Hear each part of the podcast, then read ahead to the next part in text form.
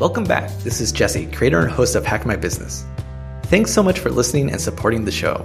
As we get ready for season 6, which will be coming out later this spring, we thought that we would spend the next few weeks on a special bonus series. We will be revisiting some of our favorite episodes with some amazing women CEOs. There has been an incredible rise in the number of first time women business owners, and we want to make sure that you get a chance to hear directly from founders who have been there and done that with their own businesses. I hope you enjoy it, and let us know if you have any ideas for future episodes by reaching me at jesse at smallbusinessfront.com. Thanks again for listening. There was a data point around the stimulus checks that came out where they were able to see in specific zip codes where as soon as the stimulus check landed there was an increase in those same area codes of people filing to start businesses specifically black and brown neighborhoods we're so hungry to be our own bosses to be entrepreneurs that we are taking our stimulus check and literally starting a business during covid this is what we're doing it's no secret that the coronavirus is affecting all of us as individuals. But the effect it's having on business, especially small business, is unprecedented. We need a game plan, and fast. If we're going to survive this, we need resources and we need each other. We can't do it alone. I'm Jesse Torres, and this is Hack My Business. With my background in economic and workforce development, disaster preparedness, and general business strategy, I know I can help you navigate this scary time in your business and beyond. It's all about resiliency. I'll have the most current solutions and best practices available so we can ensure your business not only survives this crisis, but thrives. We'll also be keeping you informed about the latest resources for small business so that you don't miss a thing. Co hosting with me will be my colleague Sid Varakara. We'll have invited experts to help us navigate through the current noisy landscape of resources and programs that are being made available today and who will be able to prepare us for tomorrow. Let's do this together. I'm Jesse Torres, and this is Hack My Business. Hi, and welcome back to Hack My Business. It's great to be here again with my co host, Sid Varakara. Welcome, Sid. Hey, Jesse. It's good to see you, buddy. It's good to see you too, man. How's business? Business is good. Today is one of those days where I found myself just locked in on one project and having a hard time kind of coming out of it and actually doing other work. But, you know, it's a good problem to have. How about you? Same thing, man. You know, I find myself making grand plans to do multiple projects during the day, and then inevitably find myself just drilling into one, which for that client, it, it must feel so good for them to get my undivided attention. But it's hard, man. I mean, we talk about this quite a bit the scheduling, right? The time management, especially when you have things on deadline. That's got to be like one of the biggest challenges. And I know we'll be talking about that, you know, again and again because this constantly comes up. Well, you know, one more thing, Jesse, before we jump into today's show, which is on that note, I, I, I just do appreciate on the projects we have together when I'm, you know, in the middle of one thing and I'll literally get like 20 emails from you for a different client project. And I'm like, now, when am I going to have time to react to Jesse? I, I, wait until I know that you're engrossed in the project and start hammering you on the other one. I know you do. I, I know, know, you do. You know I do. But let's get to let's get to our guest for today. Sid, would you like to do the honors of the introduction? Yeah, I would love to. Today at Hack My Business, we are so excited to welcome Renee King to our show. Renee is the founder and CEO of Fund Black Founders a black owned crowdfunding platform for black founders and entrepreneurs. And just today, Fund Black Founders was announced as one of the recipients of the 2021 Google for Startups Black Founder Fund recipients to further support their work in deploying $100 million and more in non dilutive friends and family capital to Black entrepreneurs. Welcome, Renee. We are both so excited to have you join us here. Like, so you got the news.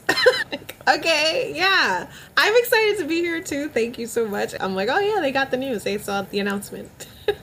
Jesse and I like to do our homework occasionally. love it. I'm like, that was hot off the press and you still like got it in. So I love it. That's right. That's right. We come prepared, Renee. You know, Renee, for this for this season of Hack My Business, what we're doing is we're, we're taking our listeners along with us as we actually work to get our, our own startup. So Sid and I, we actually have a startup we launched earlier this year called Small Business Front.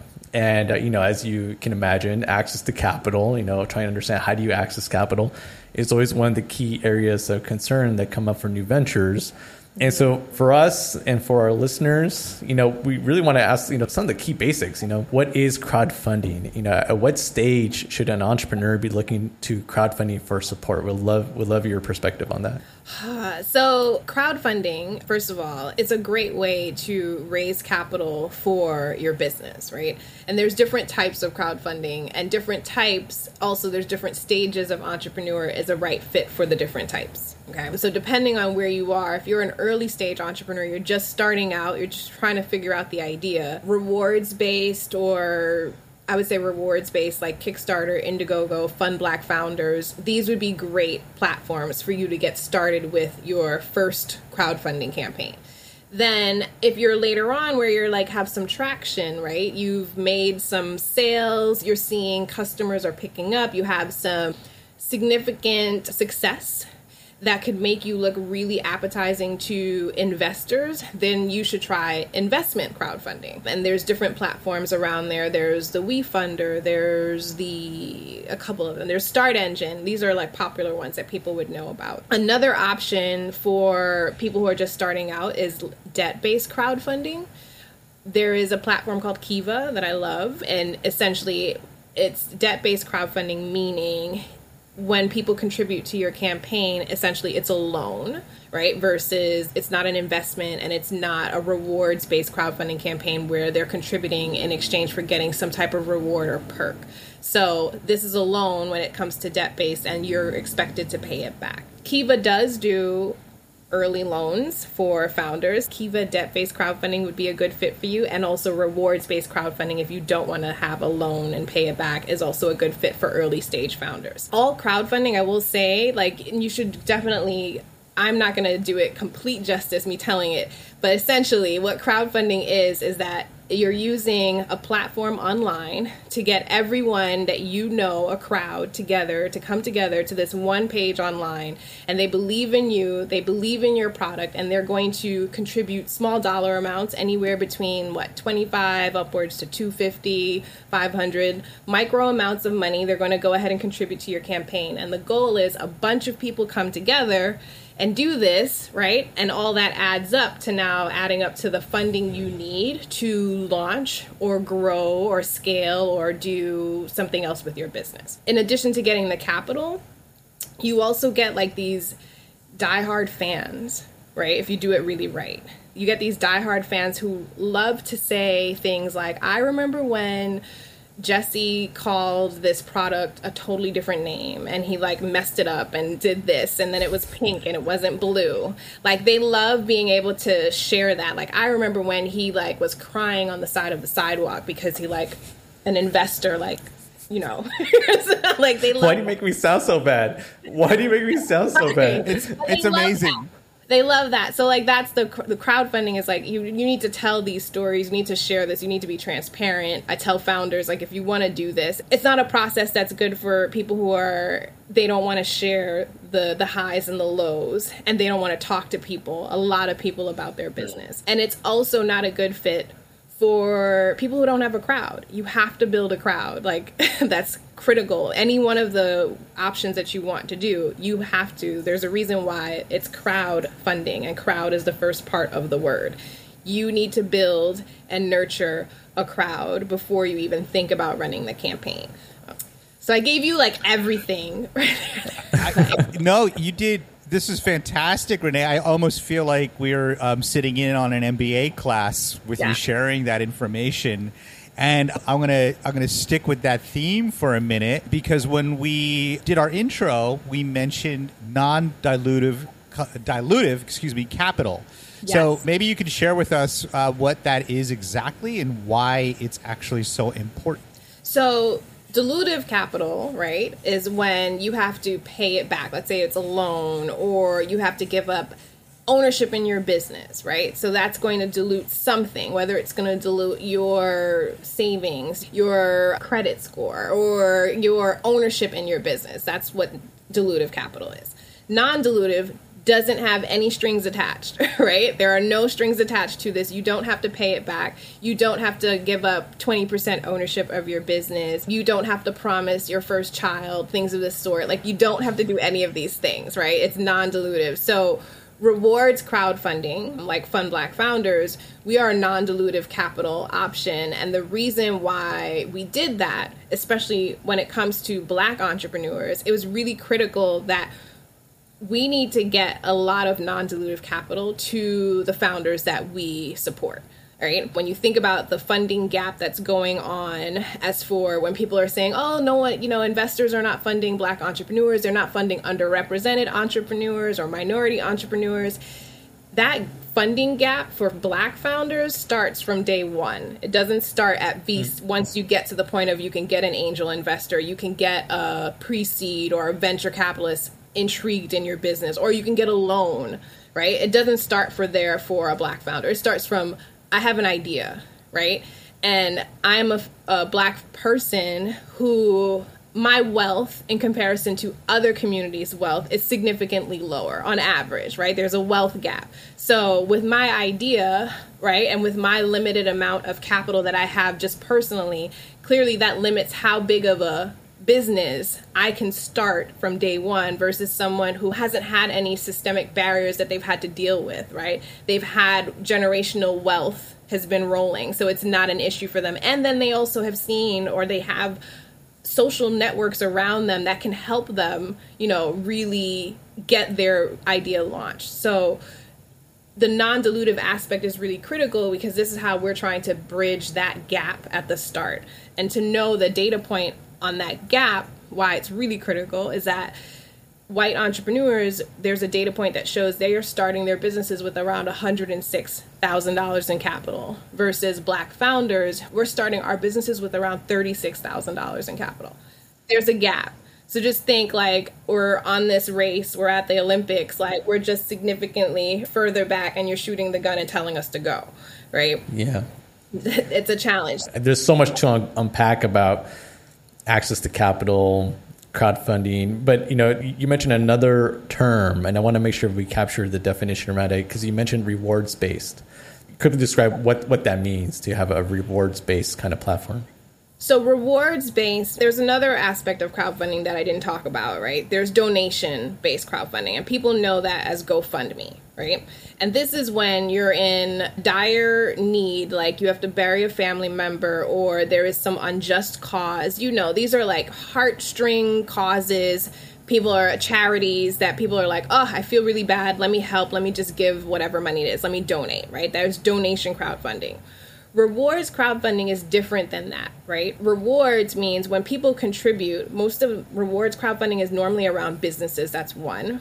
And when people contribute to the campaign, they're expecting some type of reward or perk for doing it.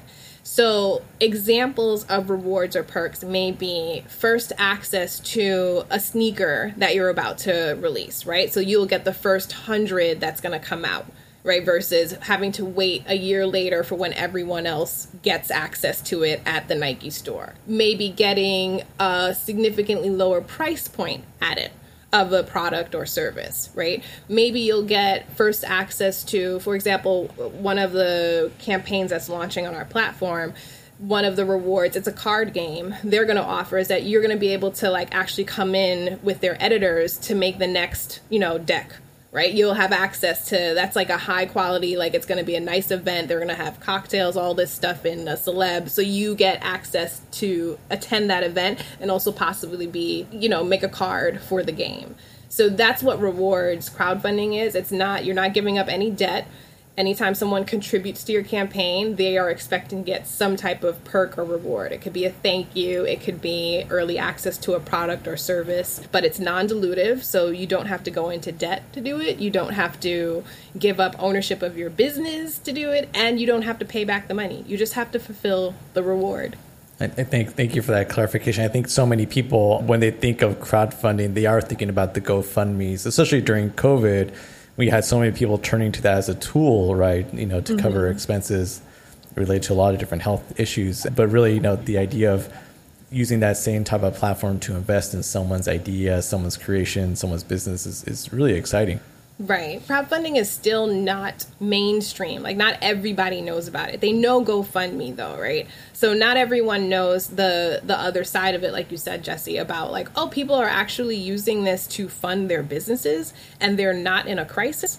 Like like not everyone knows that, right? Right? Like so mm-hmm. that's the part that we have to educate around too for folks to get it. Like listen, there's this is what a lot of people are doing. A lot of products that you probably are using right now, you wouldn't even you would be shocked to know that it started from a crowd fund. It started from a crowdfunding campaign. You started to mention about what makes a, a, a campaign successful, right? And actually, I have a, a stepbrother who is launching. Uh, he launched his own campaign using, I think, a Kickstarter for a board game. And one thing I could share that that made it really interesting is that the updates. You know, like doing updates and keeping us in the loop as far as what stage they're in and sharing like you know graphics and that kind of thing. But you know, this is your expertise. What makes a successful crowdfunding campaign?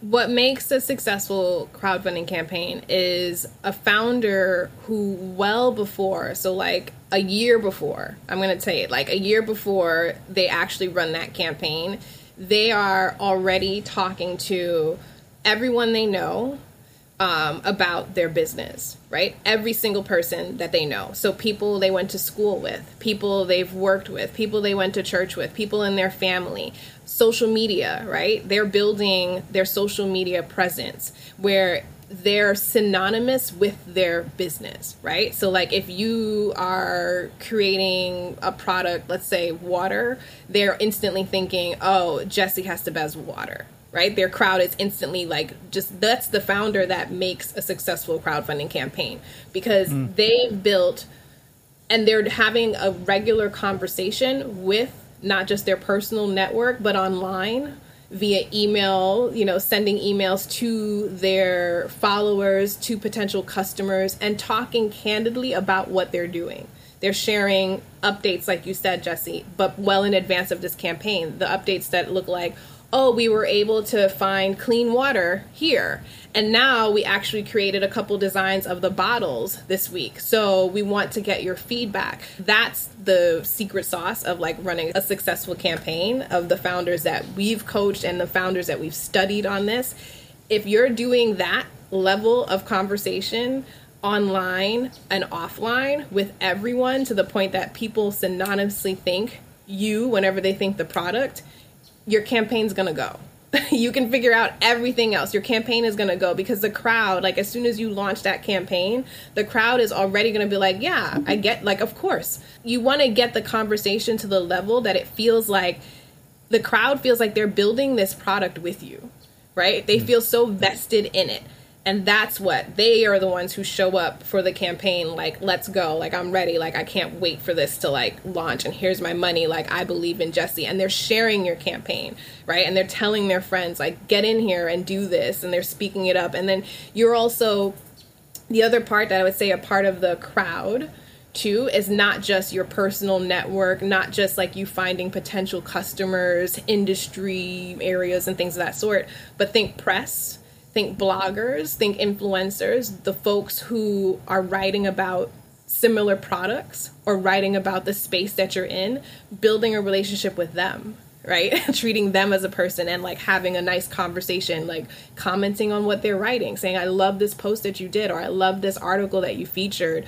I love your content. Like building that relationship so that when your campaign is ready to go, they already know about your product, they know who you are. They're like, Of course, I'm to write about it and now I'm going to write about it and share it and get more people to your campaign. So I will say on the other part, I'm not going to sugarcoat it. and I'll continue talking, by the way, as you can see. I love it. Yeah. I will say that is the most effective way of running a successful campaign. It starts from well in advance of the campaign. You have this crowd that you're building and you have a conversation. It's warmed and nurtured crowd who's like ready there are people who do another way of doing this, right? Hmm. And that other way of doing this is you can launch your campaign, but you're going to have a huge marketing and advertising budget.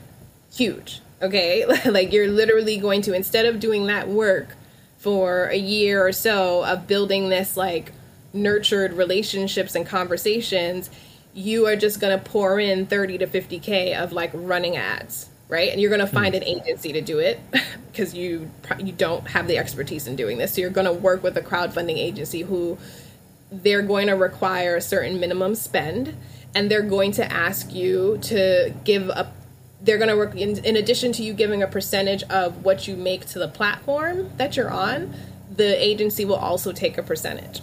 So that's the mm. other option. If you do not want to be that person you can do hmm. that if you have deep pockets and you want to do it i don't recommend it even if you do have deep pockets mm-hmm. to do that like you don't really take advantage of the full benefits of crowdfunding when you do it that way right you don't build this core evangelist group right like You're it's not building your army. Yeah, it's it's a little artificial sounding. Yes, it is. It'll work, and not all the time, but it'll work if you have a good agency. And good agencies, by the way, and I'm just telling your listeners this so they know, because like I'm not going to waste your time to go Google and figure this out. Good agencies also, they only want specific types of businesses, right? Businesses that mm-hmm. they've had similar success with. So keep that in mind too, right? It's all a they have their formulas. I so that's why I don't push it. I don't recommend it. I recommend folks build your crowd organically. Yeah. I have many questions Sid, about things like, well, then it really flips the idea of the entrepreneur alone in their garage, right? You know, working on this thing and not opening it up to others for insight, perspective, not, you know, including them in the open design process at all. You know, questions I have are things like, well, then is it better to be an extrovert? What if you're not an extrovert, right? What if they're not, if you're not comfortable? But Sid, I know you have questions too, man. So maybe you know you want to take the next one. Yeah, well, I mean, I feel like first of all, there's like a workshop in here, Renee. Like from you know, like we're having a great conversation. Like, this is a podcast, right? this is a podcast. Exactly. a workshop. Go ahead. You know, one of the reasons why I was honestly just thrilled to have you join us is so that we could have a bit of a conversation on a topic that's really important to me personally, which is, you know, we've seen many news reports around recently around the significant rise in first-time minority entrepreneurs, particularly black and women entrepreneurs. And in fact, Brookings did a study after the last recession that it was it's minority and women entrepreneurs that are hardest hit by the recession. But in fact, it was those firms that helped to get the economy back on its feet. Right? Mm-hmm. So I really just wanted to talk to you about like why do you think that is that we're seeing like if there is like a real a, a rise in first time minority entrepreneurs do you think that's a lasting trend is that something that's just cyclical with the economy as well That's going to be a forever trend. That's a like point blank, regardless of whether it is the economy, whether it is the pandemic, whether it is COVID, it's going to be a forever trend because we saw the trend was here before COVID and the pandemic, right? I would say there's a couple different factors as for why this happens. One factor is minorities te- technically at times don't feel really welcomed at the different corporations that they work for right? They don't feel these spaces are really open to them bringing their entire selves to work right? Or they feel the spaces may not look like them. So that one encourages people to like i'm going to start my own thing right? Because I want to do my own thing. I want to work in a place where I feel welcomed and I want to do something that's really going to be more impactful. That's one thing. Two, if you're not getting rewarded or progressed in your workplace, right? You're not being valued. That's also going to incite where I'm like, why am I staying here? So that's one factor of just being unhappy in the workplace, which is like a general issue that we have to deal with of like different racism and systemic issues that are going on and lack of DNI, right? Because people are trying to figure out, like all corporations are trying to figure out their DNI issues and they're fall- failing. So that pushes people out. That's one. Then, I mean, COVID and the pandemic, like people get fired, right? or people lost their jobs and they have to figure out something else out of necessity. It's like, I have to figure out, I have to cover my needs. So, how else am I going to do it? I'm going to start a business, right? I'm going to do something that I'm already have a passion for or something that I'm good at, whether it's cooking something or doing hair or doing some type of service, teaching something. Like it's just naturally, we've always kind of, our communities always had side hustles. So it's just a natural progression of like, all right, let me make this my main hustle because circumstances pushed it to like, now I have to make it my main hustle. Mm-hmm.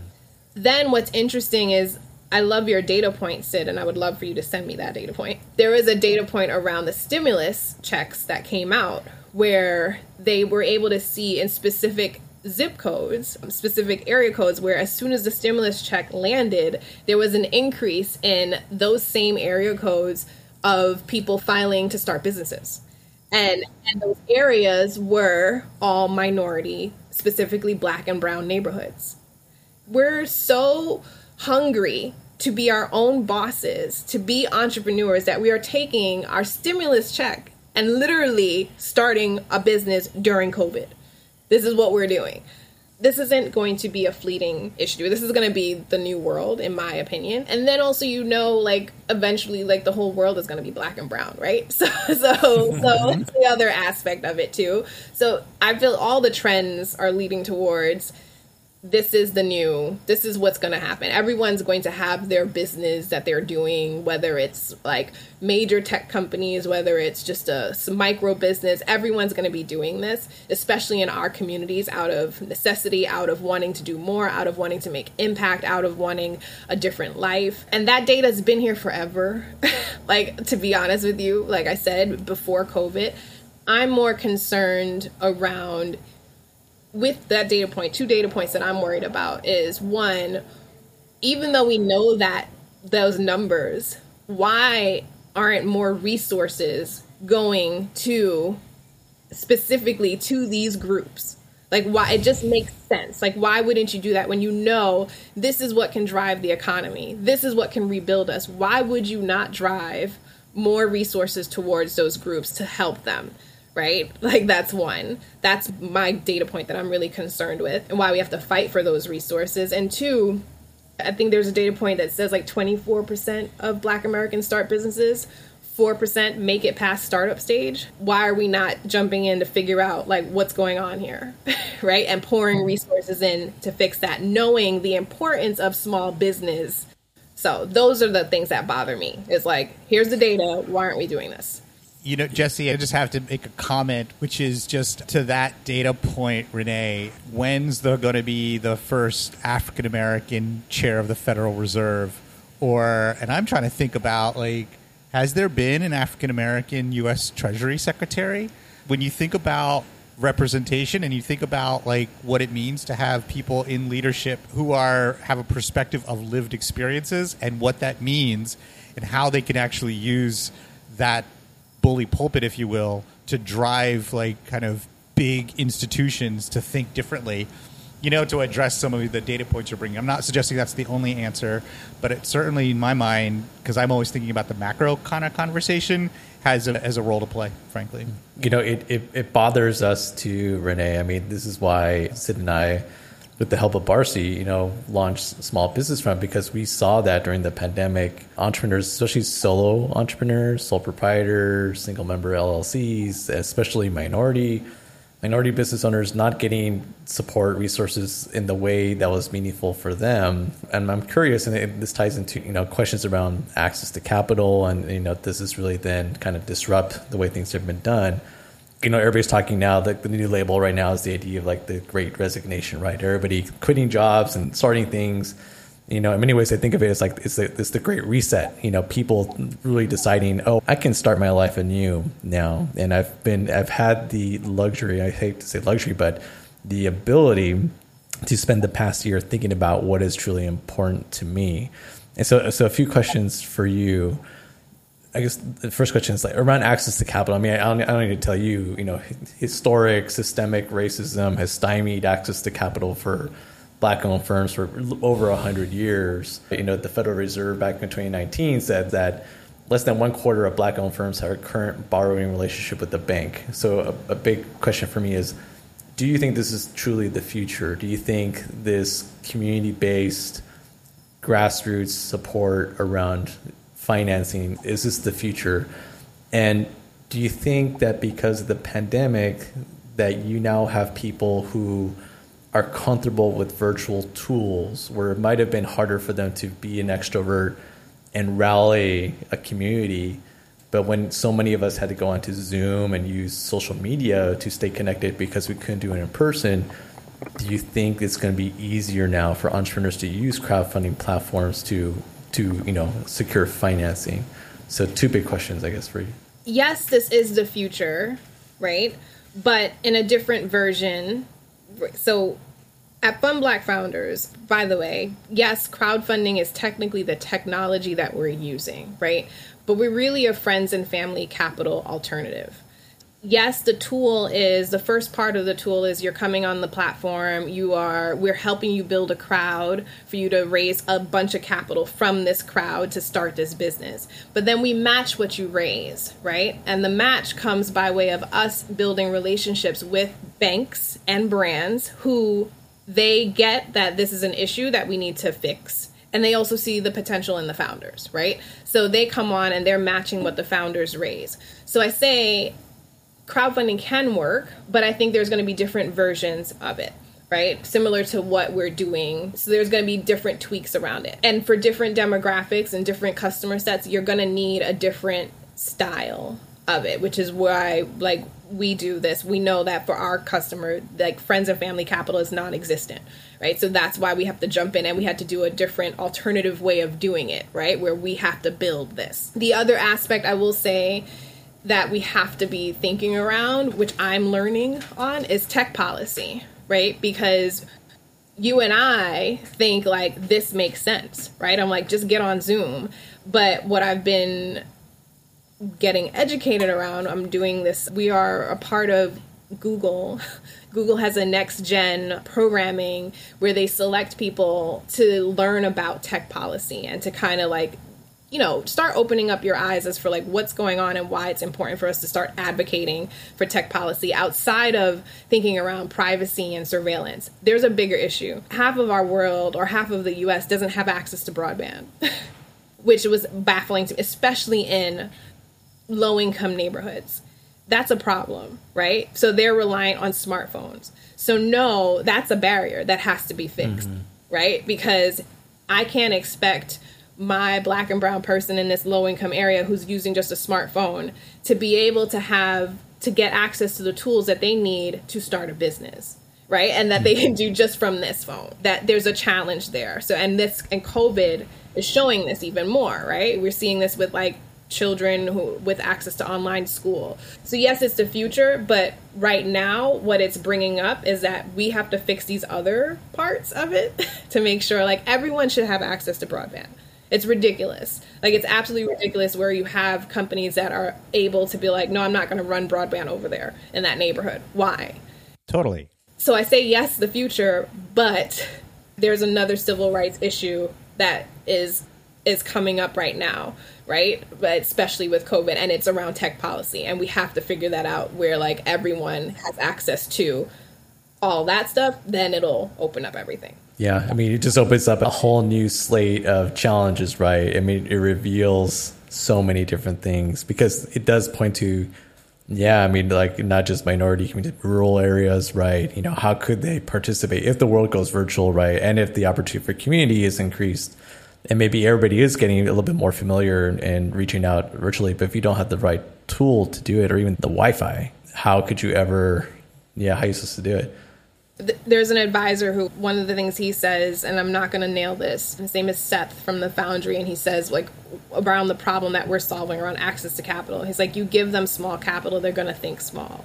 You give them bigger capital they can think bigger. And it's the same thing like you give them access to and i think the bigger picture is it's not about like if you're someone who's like i don't want you know underrepresented communities to have money or i want them to be. It's not about that. It's about like just think of all the innovation that we are thwarting because of it right? Like think of all the other things that we are bottlenecking because we're like limiting only a certain group of people have access to these resources. You know what renee? Let's like just turn to you as an entrepreneur yourself. What recommendations do you have for others who are just beginning their entrepreneurship journey? One, so Jesse, you kind of touched on this earlier where you're like, what if you're like an introvert and you don't want to talk about it? You just build in the um you build in the garage. Do not. Don't do it. That's the biggest thing I will say. Like as soon as you have the idea, right? As soon as you have the idea, do the most bare bones approach to it. Like do it in a most manual way. Like put up like a landing page, put up, you know, get the domain, just get it going and start talking to everybody about it, right? like just start doing that as soon as possible and talk to anyone and everyone who will listen. I think that a lot of times we're we're so focused on it's not ready it's not perfect. People are going to look at this and be like oh my gosh this is horrible or no one's you're so worried around those things or you're worried around oh someone's going to steal my idea. Your idea is already done. I promise you. Like i promise you your idea already exists. And even if it is like just get it out there. Like the quicker you get it out you're going to save yourself so much time. When you build out loud, like so many people can come in and say, "Oh, let me help you on that. Like let me expedite what you're doing on that." Like no, don't do it that way. They're going to they can share their advice. That's one. Two, for me, I wish knowing what I know now, even if you're thinking about entrepreneurship but you don't know yet what you want to do, I wish I built a network before building Fund Black Founders. So if you could and it doesn't always happen this way, so like don't knock yourself, but if I could do it over, I wouldn't change it, but I wish I had a network. I wish I built a network before building Fund Black Founders. I wish I had built the social capital that I need before doing it because then I think it would have expedited where we are. So now it's just it's harder because you're I'm building network and building the business at the same time. If you are a founder coming in where you don't have social capital, you don't have a network, then start doing that from now. Like start laying the groundwork around that because you'll get so much further.